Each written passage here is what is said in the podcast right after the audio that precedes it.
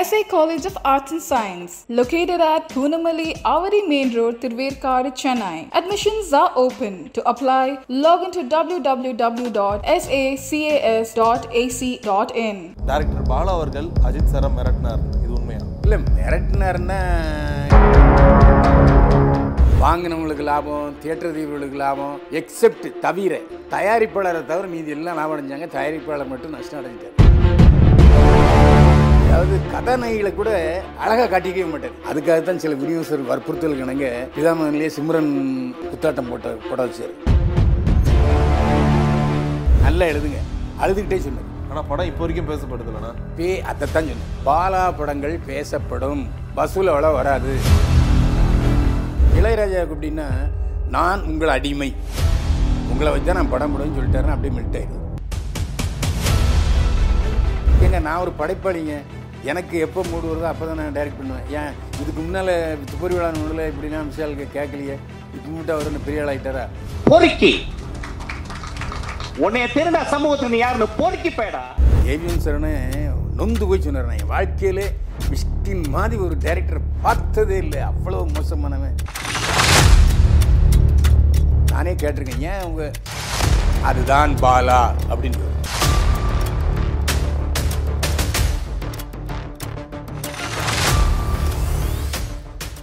வணக்கம். வணக்கம். எப்படி இருக்கீங்க? பளபளப்பான சட்டை. அழகா இருக்கு. இது டிவிக்கு கொஞ்சம் செட் ஆகும் அப்படின்னு போட்டு அதனால சூப்பர் நல்லா அழகாக செட் ஆகிருக்கலாம் ஸோ தமிழ் சினிமாவில் ஏகப்பட்ட நடிகர் நடிகைகள் பற்றிலாம் பேசுகிறீங்க குறிப்பாக இயக்குனர்களை பற்றி பேசணும்னு ரொம்ப நாள் ஆசை. அதுவும் நீங்கள் ஒரு கான்ட்ரவர்ஷியலான ஒரு ஆளுன்றதால கான்ட்ரவர்ஷியலான ஆரம்பிச்சிட்டாரியா ஆரம்பிச்சிட்டாரு. ஸோ நீங்களும் கான்ட்ரவர்ஷியல் இப்போ நம்ம பேச போகிற ரெண்டு பேருமே ஒரு கான்ட்ரவர்ஷியலான ஆள் தான். ஸோ முதல்ல யாரை முதல்ல குறிச்சிங்க. நீங்களே சொல்லிட்டீங்க. கான்ட்ரவர்சி ஆளை பற்றி பேச போகிறோன்னு ஸோ யார் அந்த முதல் நபர்னா டைரக்டர் பாலா அவர்கள். ஸோ தமிழ் சினிமாவோட மிக முக்கிய முகம் மாறும் போதே தெரியுது. தமிழ் சினிமாவோட மிக முக்கியமான ஆளுமைகளில் ஒருத்தர் டைரக்டர் பாலா அவர்கள். அவர் எடுத்த படங்கள் எல்லாமே தமிழ் சினிமாவோட மிக முக்கியமான பதிவுகளாக அமைஞ்சிருக்கு பட் இருந்தாலும் அவர் மேலே ஒரு சின்ன அதிருப்தி என்னன்னா பெருசாக வெளியில் எங்கேயுமே பேச மாட்டார். ரொம்ப மனுஷன் வந்து எப்படி ஒரு சின்ன வட்டத்துக்குள்ளேயே இருக்கிறாருன்ற ஒரு ஃபீல் எல்லாருக்குமே இருக்கும். ஸோ பாலான்னு சொன்ன உடனே உங்களுக்கு ஞாபகம் ஒரு முதல் விஷயம் என்ன? அதாவது கேள்விக்கு நேரடியாக பதில் சொல்ல மாட்டார். அதாவது குண்டக மண்டக பதில் தான் அவர்கிட்ட இருந்து வரும். நேரடியான பதில் பத்திரிகையாளருங்கிற முறையில் என்னுடைய இது என்னென்னா எந்த கேள்விக்கும் அவர் நேரடியாக பதில் சொல்ல மாட்டார். என்ன ப- பேய் வந்து நீலச்சட்டை தான் போட்டிருக்குமா? அப்படின்னு கேட்டால் உங்கள் பக்கத்தில் இருக்கிறவர் நீலச்சட்டை போட்டிருக்காரு. அப்போ அவர் என்ன பேயா? இப்படி தான் பதில் வரும். அந்த மாதிரி ஒரு குதர்க்கமாக பேசக்கூடியதை தன்னுடைய மரபு வழியாக அவர் மாற்றிக்கிட்டார் அவ்வளோதான் ஆனால் இப்போ அவரோட முதல் முதலாக படம் இயக்குறார் சேது ஆயிரத்தி தொள்ளாயிரத்தி தொண்ணூற்றி ஒன்பதில் விக்ரம் அவர்களுக்கு ஒரு மிகப்பெரிய திருப்புமுனை ஸோ தமிழ் சினிமாவோட ஒரு மறுக்க முடியாத ஒரு படமாக இருக்குது சேது. இருந்தாலும் அவரோட படம் ஒரு ஒரு படத்துக்கும் ஒரு ரெண்டு வருஷம் மூணு வருஷம் சில படத்துக்கு ஒரு அஞ்சு வருஷம் கேப்லாம் விடுறாரு அது என்ன காரணம்? பாலாவுடைய துணிச்சல் எப்படின்னா தொடர்ந்து ஏழு படங்கள் தோல்வி படங்கள் கொடுத்தவர் விக்ரம். அவரை வந்து போடவே கூடாது. என்னைய நீயே ஒரு புது டைரக்டர் நீ போய் அவனை போய் போ போட்டு எடுக்கிறிய. அவன் ஏற்கனவே மு- முக்தா சீனிவாசன் உள்பட பலரை காயடிச்ச ஆள் அந்த ஆள். அப்படின்னு வற்புறுத்தியும் இல்லை. நான் வந்து விக்ரமை தான் போடுவேன்னு சொல்லி அவரை தயார்படுத்தி முந்தைய படங்களிலிருந்து வித்தியாசப்பட்டு விக்ரமுக்கு ஒரு நல்ல நடிப்பு வரும். முன்னணி நடிகர் எப்படி வேணாலும் நடிப்பார் அப்படிங்கிற மாதிரியான ஒரு பித்துக்குழி பைத்தியம் அந்த காதல் பைத்தியம் இதெல்லாம் ரொம்ப நல்லா காமிச்சிருந்தாரு பாலா. ஆனால் என்ன ஒரு கான்ட்ரவர்சி இல்லைன்னா அந்த படம் எடுத்த தயாரிப்பாளர் காணாமல் போயிட்டார். வாங்கினவங்களுக்கு லாபம் தியேட்டர் தீவுகளுக்கு லாபம் எக்ஸெப்ட் தவிர தயாரிப்பாளரை தவிர மீதி எல்லாம் லாபம் அடைஞ்சாங்க தயாரிப்பாளர் மட்டும் நஷ்டம் அடைஞ்சிட்டார். அது கடைசியில் அவர் தயாரிப்பாளருங்கிற இதையே விட்டுட்டு வாடகை வீட்டுக்கு போயிட்டாருன்னு பார்த்துங்களேன் சேது படத்தினுடைய தயாரிப்பாளர். அது வந்து அதான் அந்த படத்தில் பாலாவுக்கு கிடைச்ச புகழ் தயாரிப்பாளருக்கு கிடைக்கல படமும் கிடைக்கல. கதாநாயகன்கள்லாம் தன்னுடைய கனவு நாயன்களாக இருக்கணும். அதாவது தனக்கு இன்ஸ்பிரேஷனாக இருக்கணும் எல்லாம் நினைப்பாங்கல்ல அதை முறியடிச்சவர் பாலா பிதாமன் எடுத்துங்க. அதே மாதிரி விக்ரம் எந்த அளவுக்கு ஃபேராகவும் ஒரு லவபுள் வாயாக இருந்தவரை மாற்றி எப்படி சேதில் மாற்றினாரோ அதே மாதிரி இதுலேயும் மாற்றி இருப்பார். அது மட்டும் இல்லை அவருடைய படங்கள்ல எல்லாமே பார்த்தீங்கன்னா மேக்கப் ஓவராக இருக்காது. அதாவது கதாநாயகிகளை கூட அழகாக காட்டிக்கவே மாட்டார். அதுக்காக தான் சில விநியோகர்கள் வற்புறுத்தல் கணங்க பிதாமகன்லேயே சிம்ரன் குத்தாட்டம் போட்ட போட வச்சார். கையை தொட்டு பேச மட்டும் கடை போடலாமா? அந்த படத்துக்கு கொஞ்சம் பெப்பாக இருந்தது சிம்ரனுடைய டான்ஸு இன்னும் சொல்ல போனால் கதாநாயகிகளையே கொஞ்சம் பிளாக் பெயிண்ட் அடித்து அழகில்லாமல் ஆக்குவார். எல்லா இடத்துலையும் பாருங்கள் கதாநாயகனும் சரி கதாநாயகம் சரி ஒரு மாதிரி அது வந்து அவருடைய வக்கர புத்தியை காட்டுதான்னு எனக்கு தெரியாது. பாலாவுடைய வக்கர புத்தியை காட்டுதான்னு தெரியாது. எதுக்கு இந்த சினிமா நடிகைகள்லாம் வந்து அழகாக காட்டணும்? ஏன் நாம் வந்து கோரமாக ஏன் காட்டக்கூடாது? அதாவது எடுத்த உடனே அவருக்கு வந்து நீங்கள் யார் இருந்தாலும் சரி அது பாரதி ராஜா அறிமுகப்படுத்திய கதாநாயகனாலும் சரி கிளவியாக்கிடுவார் ஒன்றாம் கிளாஸ் கிளவி ஆக்கிடுவார் கிளவி ஆக்குறது பார்த்தீங்கன்னா இப்போ க வ- வயதான மாமியார் வேஷம் அம்மா வேஷம் நடித்தவங்க கூட ஃபுல் மேக்கப்பில் வருவாங்க. சரோஜாதேவி உட்பட. இவர் அப்படிலாம் இல்லை. அப்படியே கறி அடிப்பா. ஏ அது என்ன ப- பரட்ட முடியாக்கியா? அப்படின்னு சொல்லி வித்தியாசமாக காமிச்சு விட்ருவார் அது நானே கேட்டிருக்கேன். ஏன் அவங்க அதுதான் பாலா அப்படின்றவர் அந்த மாதிரி அவர் ஒரு தனித்திறமை வேணும்னு சொல்லுவார். அதில் ஒரு முக்கியமான விஷயம் சொல்லணும். அவருடைய குரு பாலுமேந்திரா இருக்காரு. அவரும் கொஞ்சம் இந்த மாதிரியான விஷயங்களை வக்கர இல்ல ஆனா அவரோட கதாநாயகிகள் பார்த்தா தனியா தெரிவாங்கல்ல? அந்த ஒரு மேக்கப் இல்லை அவர் வந்து திராவிட பேஸ்டு கதைகள் எடுத்திருக்காரு. பாலுமேந்திராவுக்கு வந்து கொஞ்சம் செக்ஸ் பிடிக்கும் அவருக்கு. அதனால் இவருக்கு அந்த இது பிடிக்கவே பிடிக்காது. பாலா வந்து அதுலேருந்து கொஞ்சம் மாறுபட்டவர். இன்னொரு விஷயம் என்னென்னா பாலுமேந்திராவும் பார்த்தீங்கன்னா தயாரிப்பாளர் நஷ்டப்படுத்திடுவார். வீடுன்னு ஒரு படம் எடுத்து வீடு விற்றுவிட்டான் அந்த தயாரிப்பாளர் என்கிட்ட ப்ரெஸ் மீட்டில் சொன்னார். இந்த படத்தை தயாரித்து படத்து பேர் வீடு நான் என் வீட்டை விற்றுட்டேன் நல்லா எழுதுங்க. அழுதுகிட்டே சொன்னார். ஆனா படம் இப்போ வரைக்கும் பேசப்படுதுலண்ணா பே அதைத்தான் சொன்னேன். பாலா படங்கள் பேசப்படும். வசூல் அவ்வளோ வராது. Okay okay. அதாவது அந்த அவருக்கு பேர் கிடைக்குங்க. ஏ பின்னிட்டாரியா? அப்படின்னு. ஆனால் ரிப்பீட்டட் ஆடியன்ஸ் வரமாட்டான் ஏன்னா சோக படங்கள். திருப்பி பார்க்கறதுக்கு அதாவது ஒரு ஒரு பொழுதுபோக்கு பாலா படங்கள் என்பது பொழுதுபோக்கு படங்களாக இருக்காது. அது ஒரு ஆர்ட் மூவி இல்லை பாடம் போதிக்கிறதாவோ இல்லாட்டி ஒரு சாராரை பற்றி விஷயங்கள் சொல்கிறதாவோ விடுதலை புலிகளை பற்றியும் சொல்லியிருந்தார். நந்தால. நந்தால. பார்த்தீங்கன்னா கொஞ்சம் இயல்பாக இருக்கும். அந்த விடுதலை புலிகளில் உள்ள பொண்ணு எவ்வளோ சிரமப்படுறா போகிறாங்கிறதெல்லாம் சொல்லியிருப்பாரு. அந்த மாதிரியான விஷயம். இல்ல இப்போ இன்னொரு விஷயம் பார்த்தீங்கன்னா பாலா அவர்களுக்கு ஒரு மிகப்பெரிய அடையாளமா இருந்தது ராஜா சாரோட மியூசிக் சேதுவா இருக்கட்டும் பிதாமகனா இருக்கட்டும். அவர் எப்படி கன்வின்ஸ் பண்ணாரு? ஏன்னா இப்போ ராஜா சார்ன்றது ரொம்ப சாஃப்டான ஒரு மனுஷன் வைங்க. ஸோ அவர் எப்படி இந்த மாதிரி ஒரு சீன் வருது? ஏன்னா கடைசியா தாரை தப்ப ஆயிரமாவது படம் மீண்டும் பாலாவோட இணைஞ்சாரு. அதனால அது என்ன காரணம்னா பாலுமேந்திரம் பார்த்தீங்கன்னா கடைசி வரைக்கும் இளையராஜா எல்லா படத்துக்கும். ரசிகனாக தான் இருந்தார். ஸோ இளையராஜாவுக்கு எப்படின்னா நான் உங்கள் அடிமை. உங்களை வச்சு தான் நான் படம் போடுவேன்னு சொல்லிட்டாருன்னா அப்படியே மெல்ட் ஆயிடுவார். அதனால் அவர் வந்து இளையரா நான் இளையராஜாவின் ரசிகை ரசிகன். அதனால் இங்கே எனக்கு படம் பண்ணி தரணும்னா அவர் மெல்ட் ஆயிடுவார். கொஞ்சம் வேறு ஏதாவது இந்த மாதிரி அந்த மாதிரி சொன்னோம்னா தான் அவர் யோசனை பண்ணுவார். இப்போ நீங்கள் பாருங்கள் வந்து அந்த குத்தாட்டம் சிம்மரன் படத்தில் பாட்டில் கூட அப்படியே போட்டுப்பாரு அந்த பாடல்களை. லிங்க் மியூசிக் மட்டும் தான் கொடுத்துருப்பாரே தவிர அந்த ஒரிஜினல் பாட்டுகளை சிதைக்கலை. பின்னால் ஒரு காலகட்டத்தில் பேச்சு பேச்சு வரும்போது இளையராஜா வந்து ஒரிஜினலை சிதைக்காதீங்க. ஒரிஜினல் பாட்டை மிக்ஸ் ரீமிக்ஸ் பண்ணாதீங்கன்னு ஒரு கருத்து சொன்னார். அப்போது ஒரு கேள்வி நீங்கள் மட்டும் ரீக்ஸ் ரீமிக்ஸ் பண்ணலையா? அப்படின்னு போய் அவர் சொல்லியிருந்தார். தப்பாக பேசாதீங்க நீங்கள் நான் ரீமிக்ஸ் பண்ணவே இல்லை. அந்த பாட்டுகளை அப்படியே போட்டேன்.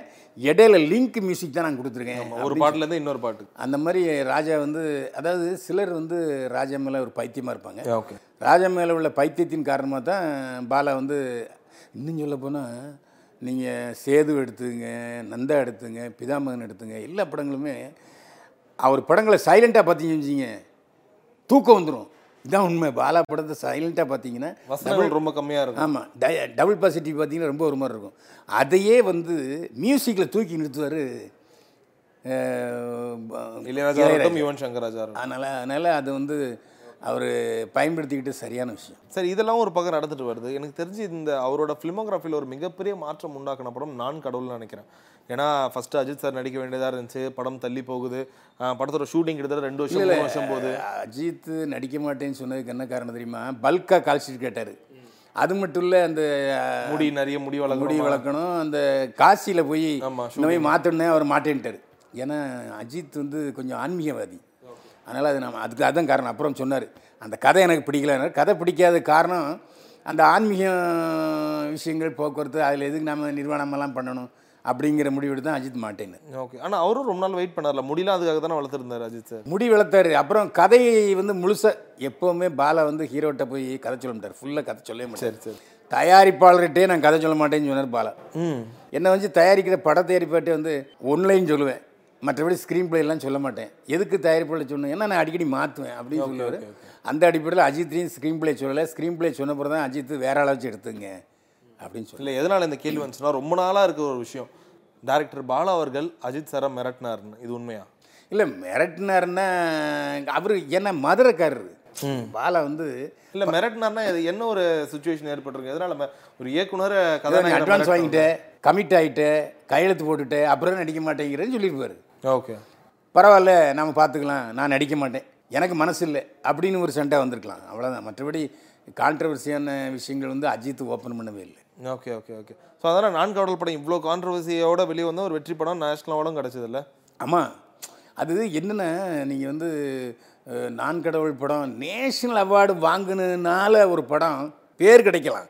ஆனால் நேஷனல் அவார்டு வாங்கின படங்கள்லாம் வசூலில். ஆமாம் இருக்காது மோஸ்ட்டாக அதனால் அதுவும் ஒரு உண்மை. இன்னொரு விஷயம் பாலா வந்து தன்னை ஒரு நாத்தியர்னே காமிச்சிக்கிட்டு இருப்பார். நானே பத்திரிகையாளர் சந்திப்பில் ஒரு கேட்டேன். பெருசாக நாத்தியம் நாத்தியம்னு சொல்கிறீங்களே நீங்கள் மட்டும் உங்கள் ப உங்கள் பசங்களுக்கு மொட்டை அடிச்சிங்களே போய் பழனிலன்னு. நீங்கள் கேட்குறக்கு அப்போ தான் ஒரு ஒழுங்குமுறையாக சொன்னார். அது எங்களுடைய மாமனார் விருப்பம். என் ஒய்ஃப் விருப்பம். அதனால் என் ஒய்ஃப் விருப்பத்தை நிறைவேற்ற வேண்டிய கட்டாயத்தை தான் போனேன். அதில் என்ன தப்பு அப்படின்னாரு. அந்த ஒரு கேள்வி கூட நியாயமாக சொன்னார். அதனால் குடும்பத்தையும் விட்டு கொடுக்காத ஒரு ஆள் பாலா. அவரோட ஃபிலிமோகிராஃபி எடுத்து பார்க்கும்போது ஆயிரத்தி தொள்ளாயிரத்தி தொண்ணூற்றி ஒன்பதில் ஆரம்பிக்கிறது ரெண்டாயிரத்தி பதிமூணில் பரதேசி படம் வருது. அதுக்கப்புறம் அவர் அவரோட படம் இல்லை அவனிவனாக இருக்கட்டும் தாரை தப்பட்டையாக இருக்கட்டும் நாச்சியாராக இருக்கட்டும் இதில் அந்த பாலா அவரோட அந்த முத்திரை கம்மியான மாதிரி ஃபீல் ஆச்சு. உங்களுக்கு ஏதாச்சா இல்லை அதுக்கு என்ன காரணம் தெரியுமா?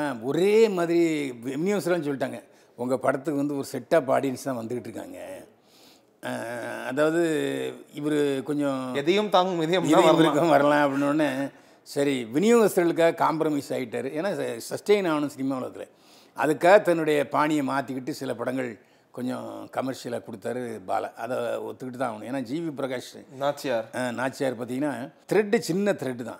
ஆனால் அது ஸ்க்ரீன் பிளே பண்ண வேற மாதிரி இருக்கும். அதில் வந்து கொஞ்சம் அசிங்கமாக இருக்காது. அதாவது கதாநாயகன் கதாநாயகிகள் வந்து கொஞ்சம் தெளிவாக இருப்பாங்க நாச்சியார் படத்தில். ரொம்ப ஜிவி பிரகாஷ் வந்து ஒரு ப்ளே பாய் அப்படிங்கிறதுலேருந்து மாறி ஜிவி பிரகாஷ் நல்ல நடிப்பாயா? அப்படிங்கிறத ஜிவி பிரகாஷை ஒத்துக்கிட்டார். எங்க எங்கிட்ட இன்னொரு ஜிவி பிரகாஷ் இருக்காருங்கிறதே பாலா தான் நிரூபித்தார் அதாவது அதான் ஒரு இயக்குனர் இயக்குனர் என்னென்னா நாம் வந்து நடிகர்கள் எல்லாருமே வந்து இப்போ ஒரு கல் அந்த கல்லை சிலை ப- படுத்துறது இயக்குனர். அதுதான் பாரதி ராஜா பாக்கியராஜ். பார்த்திபன் உள்ள பெரிய பெரிய படைப்பாளி இயக்குனர்கள் அந்த அடிப்படையில் பாலா வந்து ஒரு ஒரு நடிகனையும் நடிகனையும் வேற குணத்தை காமிப்பார். ஓகே. இவ்வளோ கெத்தாக இருந்த என் தலைவன் கடைசியாக பாலா மாமா பாலா மாமான்னு விக்ரம் அவரோட பையன் சொல்லி எல்லாரும் அவரை கிண்டல் பண்ண ஆரம்பிச்சிட்டாங்களே. இந்த வர்மா படம் பாலா அவர்களோட வாழ்க்கையை எந்த அளவுக்கு மாற்று மா மாத்துச்சு? இல்லை அதாவது அது வந்து நான் ஆரம்பத்திலே இதை பற்றி சொல்லியிருக்கேன். அது வந்து பாலாவினுடைய தவறு அல்லவே அல்ல. எப்பவுமே பாலா வந்து டப்பிங் படம் கதை ஏ பண்ண மாட்டார். அதுவும் அது கமர்ஷியலாக வந்து ஒரு sex based love story ready. அப்போ அப்படி இருக்கும்போது அதை பார்த்த உடனே சொல்லியிருக்காரு யோ இது வேண்டாம் ஏன் நான் வேற கதை பண்ணுறேன் இது வேண்டான்னு சொன்ன உடனே வில்லில் வர விக்ரம் தான் வற்புறுத்தி நீங்கள் இப்படி ஒரு கமர்ஷியல் படம் பண்ணணும். இதில் வேற ஒரு பாலாவை நான் எதிர்பார்க்கணும் அப்படின்ட்டாரு. வேற ஒரு பாலாவை என்ன சொல்கிறேன்னு சொல்லி அது பண்ணார். அந்த அந்த அதாவது அதில் பாலா ஸ்டைல் வந்துருச்சு. அந்த படத்தினுடைய வெற்றி ரகசியம் வேறு பாலாவுடைய ஃபார்முலா வேறு. அதனால் பார்த்தவங்களாம் இது கொஞ்சம் டல்லாக இருக்குது அந்த மாதிரி ஃபாஸ்ட்டாக இல்லை ஃபாஸ்ட்டாக இல்லைன்னு விக்ரம் வேறு வழியில் எப்படினாலும் வந்து பாலாவுடைய மரியாதையும் கட்டுவோம் பையன் மரியாதையும் கட்டுவோம் அப்படின்னு அவர் முடிவு வந்தார். ஆனால் ரெண்டு பேருக்குள்ளே பயங்கரமான சண்டைகள்லாம் வந்துருச்சு. இல்லை இதுக்கு முன்னாடி தமிழ் சினிமாலே இது நடந்தது இல்லையா ஒரு படம் முழுசாக எடுத்து முடிச்சு ஸ்கிராப்னு அப்படியே குப்பையில் போட்டு திரும்ப எடுக்கிறாங்களே அது அவருக்கு எவ்வளோ பெரிய ஒரு ஏ, அதெல்லாம் நடந்திருக்குங்க. என்ன பேசுகிறீங்க உங்களுக்கு ஒரு முக்கியமான தகவலை சொல்கிறேன் பாவ மன்னிப்புன்னு ஒரு படம். ஆமாம் அந்த படம் கதை எழுதின யாருன்னா சந்திரபாபு. நகைச்சுவை சந்திரபாபு தான் கதை எழுதினார் அதாவது ஒரு கிறிஸ்த கிறிஸ்தவன் ஒரு கிறிஸ்தவ பொண்ணு இஸ்லாமியக்காரனை லவ் பண்ணுது. அப்படிங்கிற மத வேற்று மதக்காரர்களுடைய காதலை பற்றி தான் அது. ஆக்சுவலாக வேற ஒருத்தரை வச்சு படம் எடுத்து பாதி படம் எடுத்துட்டாங்க. எடுத்து போட்டு பார்த்தா விநியோகஸ்தர்கள் யாருக்குமே பிடிக்கல.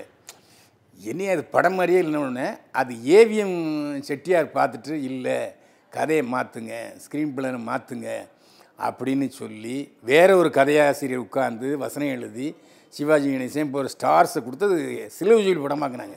ஆனால் முழுமையாக எடுத்து படம் ரிலீஸுக்கு தங்கிற போகிற ஸ்டேஜில் ஒரு ஆடியோ ஃபங்க்ஷன் அது ரொம்ப ஒரு- வெளியே பண்ணி. அது வந்து முதல் படம் பாலா படம் தான். ஆனால் அதில் கௌரவமாக என்ன பண்ணார்? பாலா எந்த ஒரு அஹ், பேட்டியும் சொல்லவே. இல்லை, ஒரு கொடுக்கல. ஏன்னா நாமளே படுத்து கிடந்து எச்சில் துப்புற மாதிரி ஆகும்னு நினச்சி அவர் நினச்சி அவர் சொல்லலை. அது அவருடைய பெருந்தன்மையை காமிச்சுது. அதாவது வழக்கமா மதுரைக்கார கோவத்தை காமிக்க பார்ப்பார் பாலா. மதுரைக்கார கோவத்தை பாலா எப்பவும் வெளிப்படுத்திக்கிட்டே இருப்பார். அந்த ஒரு இடத்துல அந்த ஒரு படத்தை பொறுத்த வரைக்கும் அவர் வந்து வெளிக்காட்டலை. அதனால் என்னாச்சு சரி ஒரு படத்தையே தூக்கி போட்டாங்க பாலா படம்னு சொல்லிட்டு அதுக்கப்புறம் வந்து அவர் ஒரு வேற ஒரு இதை நாம் வேற ஒரு களத்தை நம்ம தேர்ந்தெடுத்து இதே மாதிரி மூணு பேரை வச்சு படம் எடுக்கணும்னு சொல்லி சூர்யா எல்லாம் இது பண்ணாங்க. செட் ஆகாமல் அப்படியே தள்ளி தள்ளி போயிட்டு இருக்கு. ஓகே. அதனால வரைக்கும் முடியாகலையே அடுத்தது என்ன படம் ஆமாம் அதான் அவராலையும் ஒரு கதை ரெடி பண்ண முடியல. எப்போவுமே ஒரு பெரிய ஷாக் வந்து வச்சிங்க ஒரு ஒரு சாவு வரும்போது எப்படி ஒரு மனிதன் பாதிக்கப்படும்? அதே மாதிரி அவர் வந்து இந்த படம் தன்னை வச்சு தன் படத்தை ரிலீஸ் பண்ணலையே வேற ஒருத்தரை வச்சு ஆனால் அது என்ன ஒரு சமாதானம் ஆகிட்டாருன்னா வேற ஒருவரை வச்சு இயக்கி படம் எடுத்து அந்த படம் ஓடலை. அதனால் அவர் பாலா சமாதானம் அடைஞ்சார். இருந்தாலும் அந்த பாதிப்பு இருக்கும் இல்லையா? அந்த பாதிப்பு வந்து அவருக்கு மட்டும் இருக்குது. டிஸ்ட்ரிபியூட்டர்ஸு தியேட்டர் இவர்கள் எல்லாருமே வந்து பாலா என்ன என்னையா அது அப்படிங்கிற மாதிரி அதான். ஒரு நேரத்தில் ஷேடோ வரும் நிழல் வரும். நிழல் வரும்போது அது அமாவாசை வந்திருக்கு இப்போ பாலாவுக்கு அப்படின்னு தான் சொல்லணும். ஏன்னா பௌர்ணமி காலம் வந்து முடிஞ்சு இனிமேல் மறுபடியும் அதான் பகல் அப்புறம் இரவு இரவுக்கு அப்புறம் பகலுங்க மாதிரி மறுபடியும் அந்த ஃபினிக்ஸ் பறவை போல் பாலா வர்றதுக்கான வாய்ப்பு இருக்குது ஆனால் அவரும் கொஞ்சம் தன்னை மாற்றிக்கணும் ஏன்னா இப்போ அவரே சொந்தமாக படம் எடுக்கிற சூழ்நிலை தான் இருக்குது ஏன்னா இடையில வ- ஒரு படம் பிசாசும் அவர் தான் எடுத்தார். அப்போவே மிஷ்கின் என்ன சொன்னார் பாலா வந்து ஒரு கிரியேட்டரு நான் அவர்கிட்ட போய் எப்படிங்கும்போது அதில் ரொம்ப ஜென்டிலாக நடந்துக்கிட்டாருன்னு மிஷ்கினே சொன்னார். ஏன்னா மிஷ்கின் அப்போ வந்து படமே இல்லாமல். போஸ்டர் ஓட்டுற அளவு இருந்தார்.